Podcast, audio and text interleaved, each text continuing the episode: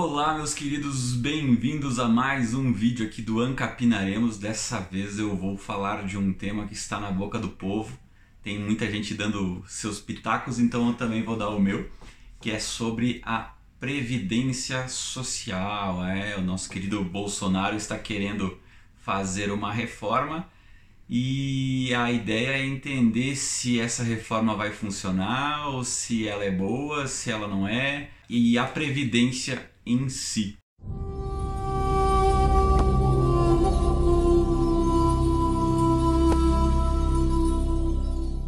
O primeiro conceito que eu gostaria de colocar é que o modelo dela foi concebido em sua origem de forma errada e ela é insustentável e não passa, como eu falei até no vídeo de, de notícias, de uma pirâmide financeira.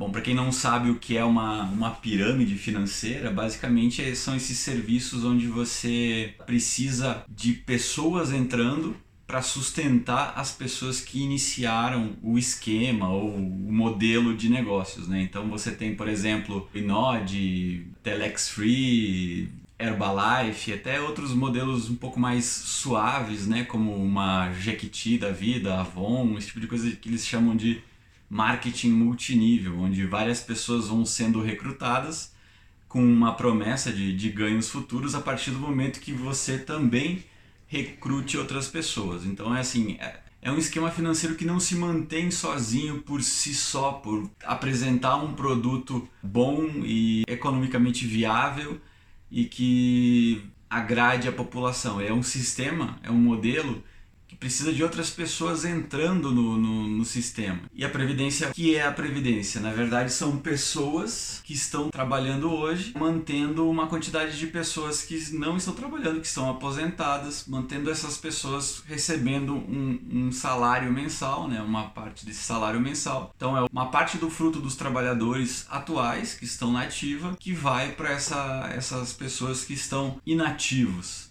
Então, só para contextualizar como a gente chegou nesse, nesse nível atual, né, com, com a Previdência Social e com o INSS, que é o Instituto Nacional do Seguro Social, né, a gente pode pensar, nossa, isso já existe há muito tempo, esse esquema de pirâmide. Não, ele, na verdade ele é um, ele foi aprovado em 1990, então tá para fazer 30 anos aí no ano que vem, mas antes disso já existiam alguns modelos de, de previdência social, né? Os mais conhecidos eram os CAPs, que eles chamavam, caixas de aposentadorias e pensões, né? Cada setor, cada sindicato tinha o seu CAP, que recolhia de, desse próprio sindicato uma parte do, do dos salários para depois devolver para esses, esses trabalhadores no final de, de sua, da sua vida, né? Quando eles estiverem aposentados ou por algum motivo ficarem inválidos, né, em decorrência de algum acidente, enfim. Então cada setor tinha o seu a sua caixinha de aposentadoria e teoricamente ia se mantendo dessa forma.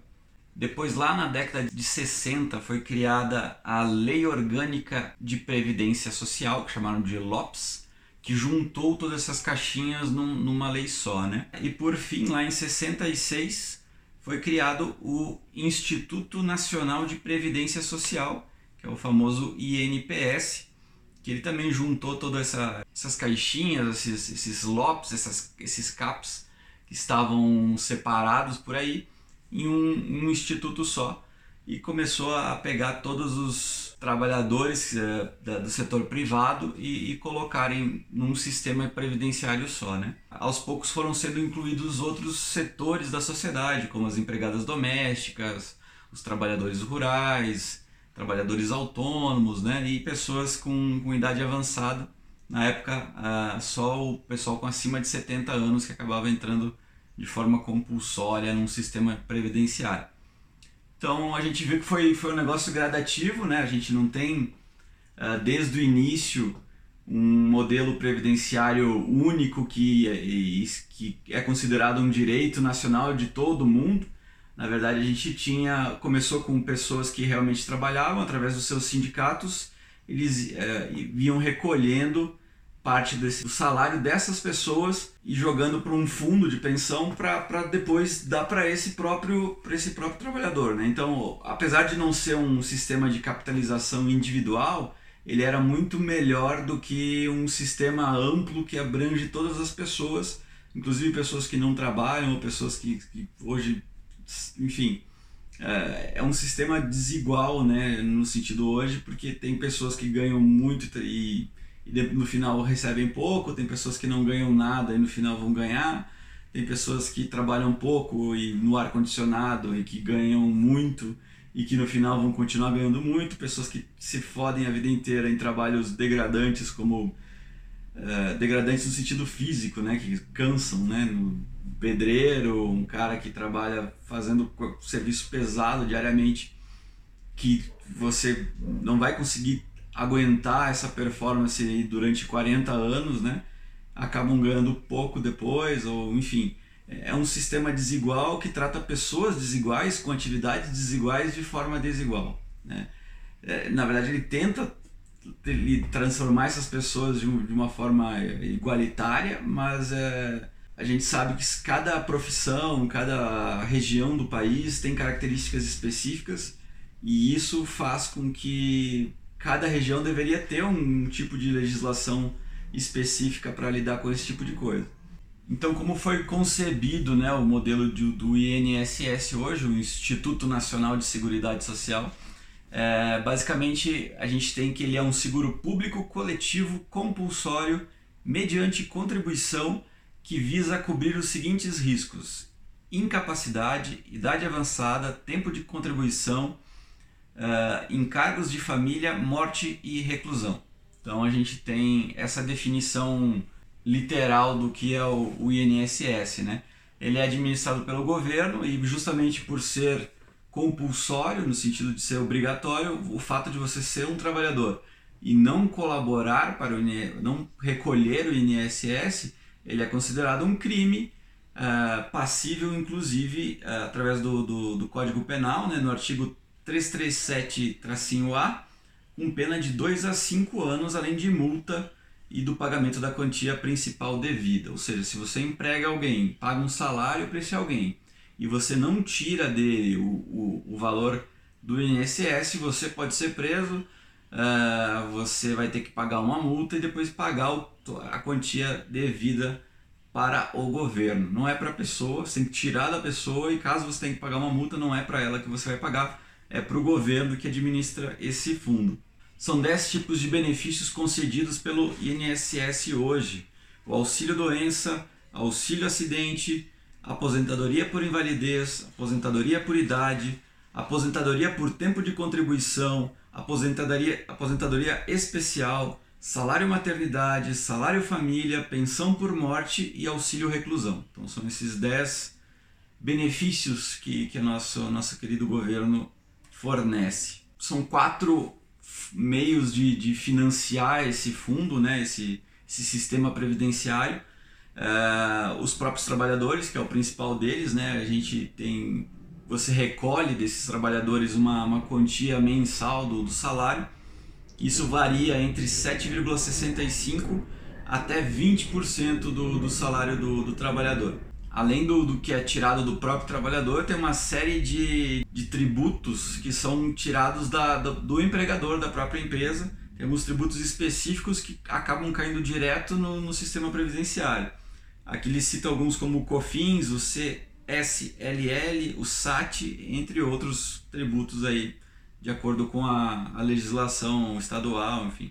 Uh, uma parte dessa receita vem das loterias, então você que joga na, na, na Mega Sena aí, na, faz a sua fezinha, você está contribuindo para a Previdência Social. E aqui diz pelo próprio governo. Eu, eu não entendo como o próprio governo, porque ele não gera dinheiro nenhum, como é que ele é um ente que financia a Previdência, eu não sei. Enfim, tem que, tem que entender melhor isso aqui. Talvez eles tenham que até tirar isso aqui, né? Uh, então é isso. Na verdade, você tem um, um sistema onde o, o, trabalhador atual paga para quem está atualmente aposentado. Você está com fé, você está pagando isso com fé de que quando você estiver aposentado, também existirão trabalhadores uh, ativos para pagar a sua aposentadoria. Então não é um dinheiro que você coloca lá e quando você vai, vai se aposentar, aquele dinheiro vai estar lhe esperando para pagar a sua aposentadoria. É um dinheiro que sai do seu salário todos os meses por 30, 40 anos para pagar pessoas que estão aposentadas hoje.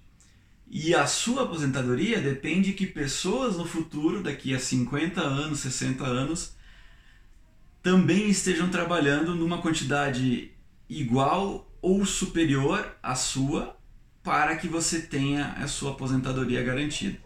É um sistema de pirâmide porque você está pagando alguém, está pagando, bancando benefícios altos para pessoas que talvez não tiveram que pagar isso no começo das suas carreiras muitos aposentados que, que, que, estão aposentados hoje talvez não tiveram que contribuir para esse sistema, então eles estão recebendo o, o fruto de, do nosso trabalho, das pessoas jovens que trabalham, e sem ter contribuído inicialmente para isso. Esquema de pirâmide, você começa, você começa um esquema de pirâmide contratando pessoas, você teoricamente não entra com dependendo do, do modelo de, de, esquema que você montar, você não entra com investimento nenhum, só começa um sistema maravilhoso e, e, e, vende a ideia de que todo mundo vai ficar rico.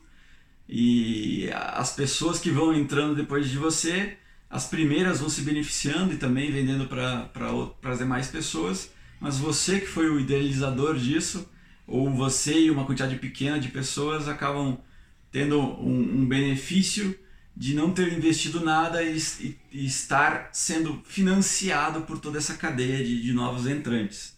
Então, qual que é o problema do esquema de pirâmide e desse esquema da, da, da previdência em si? É que para ele se manter do jeito que está, a, a quantidade de pessoas que precisam estar ativas, ela precisa ter uma progressão geométrica de crescimento. Ou seja, hoje temos, claro, tem várias gerações entre os 200 milhões de, de brasileiros, né? mas a quantidade de pessoas ativas trabalhando ela precisa ser sempre maior, porque você tem, por exemplo, hoje 50, vamos chutar, vamos fazer contas de padeiro aqui. Eu sou bem burro para fazer contas, mas você tem uh, uma quantidade de pessoas hoje ativas que financia esse sistema previdenciário de uma quantidade menor de pessoas inativas. No modelo em 1990, se não me engano, ele foi feito para que cada dois trabalhadores ativos pelo menos conseguissem financiar uma pessoa inativa.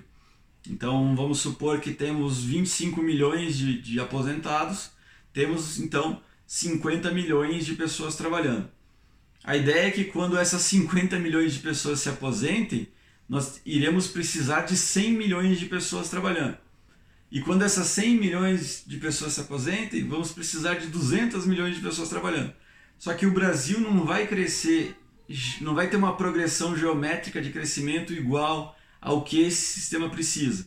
Então a gente tem aí dados, inclusive do, do IBGE, que ah, a gente vai atingir o nosso pico de crescimento populacional em 2042. Então a gente vai atingir cerca de 228 milhões de pessoas em 2042, não é muito longe, daqui a, a 23 anos em média. Ou seja, você que pretende se aposentar daqui a 30, 40 anos, você não vai ter uma quantidade de pessoas geometricamente maior trabalhando para manter você e toda a sua geração uh, aposentados. Então, as pessoas, elas, o Brasil vai chegar nesse pico como qualquer nação do mundo. Se você observar países da Europa, o Japão, eles já estão tendo um problema muito sério com isso que a quantidade de pessoas trabalhando para sustentar a quantidade de pessoas aposentadas é, é, é, algo que não se sustenta. Né? Então a gente tem aí que, inclusive, vai começar a diminuir a estimativa do IBGE que em 2060 a quantidade de pessoas volte ao que será em 2025, ou seja, pessoas vão morrer, menos pessoas vão nascer e a gente vai ter uma quantidade de pessoas aposentadas superior à quantidade de pessoas uh, ou igual ou superior, né? a gente vai, vai chegar num momento onde a quantidade de pessoas aposentadas vai ser praticamente igual de pessoas ativas, ou seja, cada trabalhador ativo vai ter que sustentar uma pessoa inativa.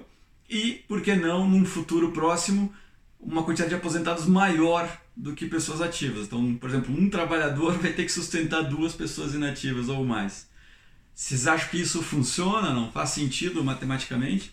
Fora isso, a questão da expectativa de, de, de vida, que cada vez mais aumenta, né? Uh, também segundo esse próprio estudo do IBGE, em 2041 a expectativa de vida média do brasileiro será de 80 anos. Então a gente tem hoje pessoas aí se aposentando com 60, tem gente brigando inclusive com que, que seja menos do que isso. Uh, o Bolsonaro está querendo que vá para 65 os homens, né? Tem uma, uma questão de progressão de acordo com a quantidade que você uh, contribuiu, né? Mas a ideia é que as pessoas vivam até os 80.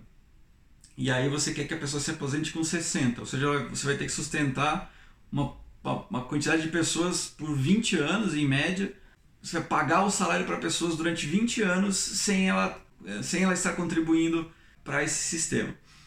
Hoje a média já é 70 e cerca de 73 anos de vida.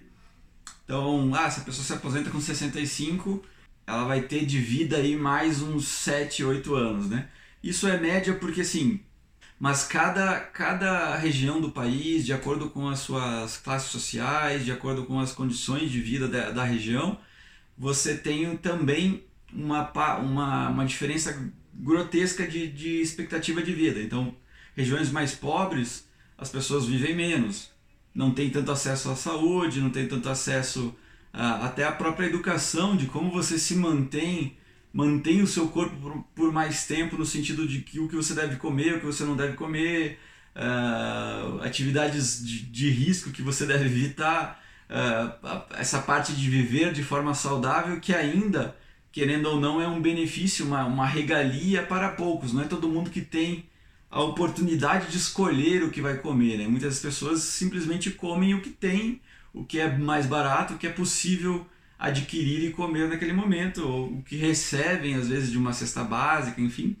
São poucas pessoas que têm o privilégio de comer o sal do Himalaia e as, os legumes frescos e carnes magras e peixes e óleos específicos, enfim é, é, se você tem essa oportunidade de comer bem, por favor pare de comer merda. É, porque é algo que, que não faz sentido você comer mal tendo a oportunidade de comer bem. Tem pessoas que não têm essa oportunidade. Então, isso é papo para um outro vídeo. Outra questão é a natalidade, né? Hoje a gente tem aí uma, uma média. A expectativa é que para você repor uma população, para que ela se mantenha pelo menos no mesmo nível de, de, de produtividade, é que você tenha 1,77 filhos por, por pessoa. É, cada casal teria que ter, cada família teria que ter pelo menos um, 1,77 filhos aí, é, na média, né? É, mas a ideia é que o Brasil vai estacionar essa taxa de natalidade e até 2034 a gente chega em níveis europeus, que é 1,5 filhos por família. Ou seja, muitos, muitos, muitas famílias ou não têm filhos, ou muitas famílias têm apenas um, que eu acho que é a grande maioria uh, das famílias atual é, é, isso, e poucas famílias acabam tendo dois ou mais filhos, né? Então a ideia é que quantidade de pessoas vai diminuir e esse sistema se torne, o sistema da, da previdência social se torne cada vez mais insuportável, né? Então, de acordo com essas projeções, como eu falei, até 2040 é que a gente tenha 1,1 trabalhadores economicamente ativos para cada aposentado. Então você vai ter que trabalhar em 2040, daqui 20 anos, eu vou estar com 50, aí no auge da minha, da minha força física e, e de trabalhador, eu vou, o meu trabalho vai ser para sustentar uma pessoa. Então, como a gente vai fazer isso? fica o questionamento. Então, como a gente falou, a questão do, do de ser demo, demograficamente injusto e de acordo com as classes sociais também, isso é uma tese do nosso querido Milton Friedman, né? Para quem não conhece, é um grande economista americano, ganhador do Prêmio Nobel. É, ele é famoso pela sua frase "não existe almoço grátis", né? Então tudo, todo, todo, tudo que é dado de graça, você, por favor, uh, desconfie que há, que há algum tipo de motivação por trás. Então não existe educação grátis, não existe saúde grátis, não existe aposentadoria, sistema grátis, tudo é pago. Não pelo governo, pago por você. Então não existe benefícios grátis, transporte grátis, nada. Tudo é pago por você, querido trabalhador, e por todos nós, né? Então, ele também fez uma, um, um grande estudo sobre a Previdência e ele, de fato, uh, coloca que ele é o, sistema de Previdência, do modelo que ele é estruturado não só no Brasil, ele fez esse estudo em relação ao modelo americano, é que ele é um grande Robin Hood, no sentido de ele tira dos pobres e dá para os ricos dinheiro. Por quê? Principalmente porque os pobres morrem antes. Então você tem aí tem uh, as pessoas com classes sociais menores, aí a gente pode pegar aqui as periferias, pessoal que mora em favela, pessoal que mora em regiões mais pobres, uh, Nordeste, Norte, enfim. Uh, essas pessoas têm uma expectativa de vida menor do que as pessoas com que são ricas, classe média ou que moram no, em regiões onde tem uma, uma condição, uma estrutura de vida melhor. Então, por exemplo, metade do país não tem saneamento básico. Então, você acha que as pessoas que moram nessa região onde não tem saneamento básico vivem mais ou menos do que uma pessoa que mora um, numa região que tem saneamento? Essas pessoas morrem mais cedo e elas estão mesmo num sistema igualitário de, de previdência social. Isso é injusto porque elas contribuem durante seus 35, 40 anos de vida e elas vão morrer ou antes de se aposentar ou logo depois de se aposentar. Enquanto pessoas da, aqui da, do sul, do sudeste, contribuem pela mesma quantidade de tempo, proporcionalmente é, é quase a mesma coisa. Então, um rico e um, e um pobre acabam propor, proporcionalmente em relação ao seu salário pagando a mesma coisa e acaba, acabam recebendo basicamente a mesma coisa quando se aposentam. Então o rico acaba ganhando muito mais do que o pobre, claro, mas ele contribuiu proporcionalmente mais durante a vida. Mas é, a questão é que o pobre morre antes, então não, é injusto nesse sentido. Então você vai ter uma pessoa que a vida inteira uh, contribuiu um pouquinho, de pouquinho em pouquinho, e talvez aquele pouquinho que, que é tirado do salário dele, para ele faria uma diferença enorme no, no sentido do que ele poderia fazer a mais com aquele pouquinho, às vezes, sei lá, é 10%, é 7%, mas para o rico tá, é algo, que, é algo diferente, é algo que talvez impacte na vida dele, mas não faz uma diferença substancial. Então não é um negócio entre pagar a luz e pagar a água, ou comprar um, um pacote de arroz, ou comprar uma carne e, e, e não poder viajar para fora é, é um negócio desigual demais. Então, a gente tem um modelo injusto nesse sentido. Então, é, além de tudo, de ser coercitivo, de ser, de ser insustentável, de ser algo que não, não vai, não tem como funcionar, ele também é injusto com quem mais precisaria de um sistema justo, que são, que são os pobres. Né? Então, as, a, o resumo disso tudo é, é, que esse sistema ele é um sistema fraudulento, foi criado de, de uma forma irracional no sentido de eu não sei se quem formulou esse sistema imaginou de que, que, que os seres humanos iriam é, gradativamente crescer a, até, até chegar num, num, nível que isso fosse se manter eternamente. Ou se ele criou sempre ah, vamos resolver um problema que a gente tem aqui e o futuro foda-se as pessoas do futuro elas que, que, que se virem né? Mas o fato é tem gente brigando contra a reforma. Ah, não pode mexer nos direitos adquiridos. Meus queridos, ou você reforma para tentar aguentar mais tempo um modelo de, de previdência, porque a reforma também, reformar ou não reformar, não vai solucionar esse problema que temos no nosso colo. A questão é, o modelo atual ele é muito mais burro e insustentável do que um modelo reformado independente de qual seja a reforma. Eu nem vou entrar nos detalhes da reforma do, do Bolsonaro, do Paulo Guedes, porque assim, ah, claro, ele vai aumentar um pouco a idade, ele vai uh, corrigir algumas, algumas imperfeições aí no sentido de quem paga uh, muito talvez tenha que pagar um pouco mais, uh, quem, quem é servidor público tem que pagar um pouco mais também, enfim.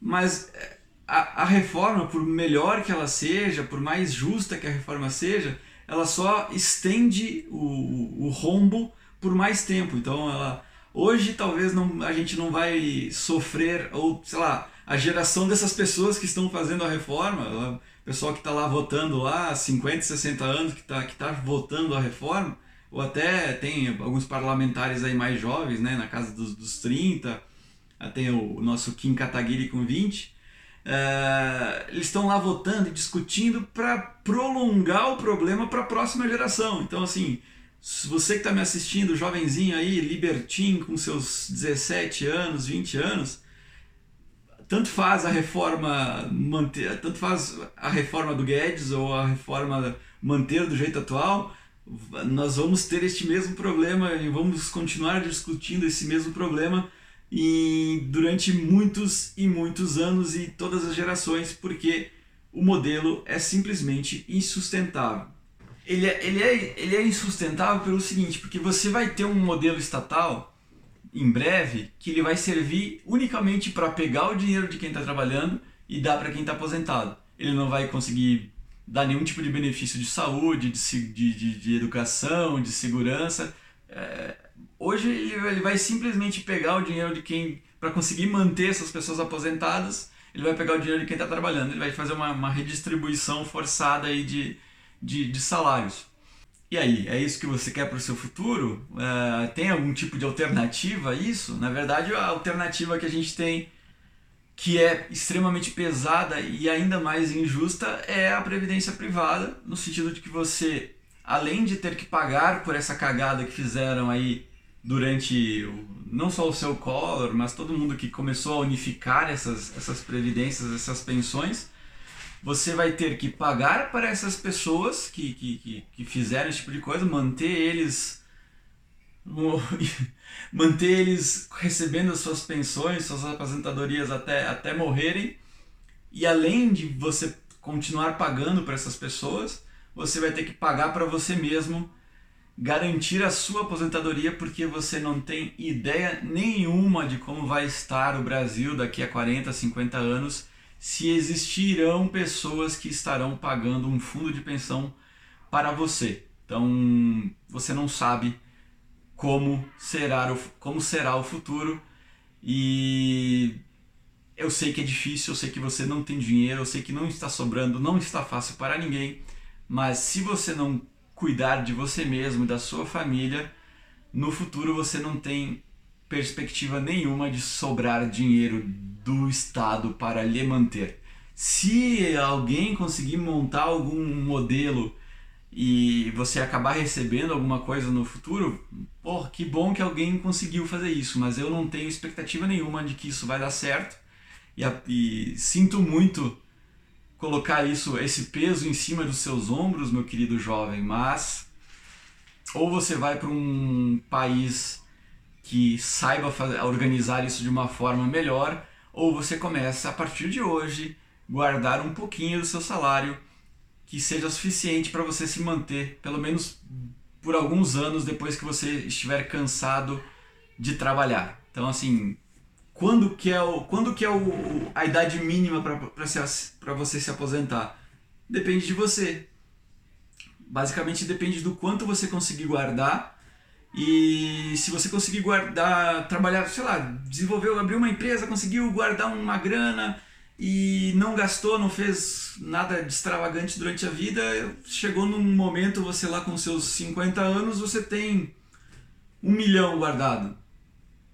Esse um milhão vai te manter pro resto da vida? Não sei. Quanto que, quanto que custa a sua vida? Quanto que você quer gastar uh, depois de aposentado? mantenha tenha um nível de vida razoável uh, numa cidade não tão cara aí depende do, do, seu estilo de vida isso vai é, o individualismo que eu não, não vou entrar aqui né, que é o que a gente prega no, no, libertarianismo é que cada indivíduo é diferente então a gente não tem como jogar toda a sociedade no, no, num balaio só e fazer com que é, todas as regras valham para todo mundo. Então a gente não sabe. A, a idade mínima para trabalho depende de você. O quanto você acha que precisa para viver depois de aposentado depende de você. Uh, o quanto você merece ter depois de aposentado depende de você, de quanto você economizou durante sua vida. Por que, que as pessoas que estão trabalhando, que vão começar a trabalhar, que nem nasceram ainda, precisam pagar o, a sua aposentadoria? Por que, que tem que colocar o fardo da sua aposentadoria nas costas de crianças que nem nasceram hoje. Pense nisso e reflita sobre isso. E esse é um papo gostoso para apocalíptico para vários vídeos. Esse já deu mais de 30, eu vou tentar dar uma cortada em várias merdas que eu falei. Mas fiquem fiquem com essa reflexão e ao invés de brigar por reformas e mais reformas e modelos de reformas, briguem para conscientizar as pessoas de que elas mesmas devem guardar para o seu futuro e que seria muito melhor que se o Estado não existisse, parasse de tirar seus 20% do seu salário para que esses 20% ficassem para você e que você guardasse esses 20% para o seu futuro, não para o futuro de outras pessoas que você não conhece e não tem obrigação nenhuma de prover o futuro delas. Então, esse foi mais um vídeo do Ancapinaremos e se inscreva no canal, dê o seu like, compartilhem, dê o joinha e essas merdas todas aí. Eu estou muito puto porque o futuro vai ser foda.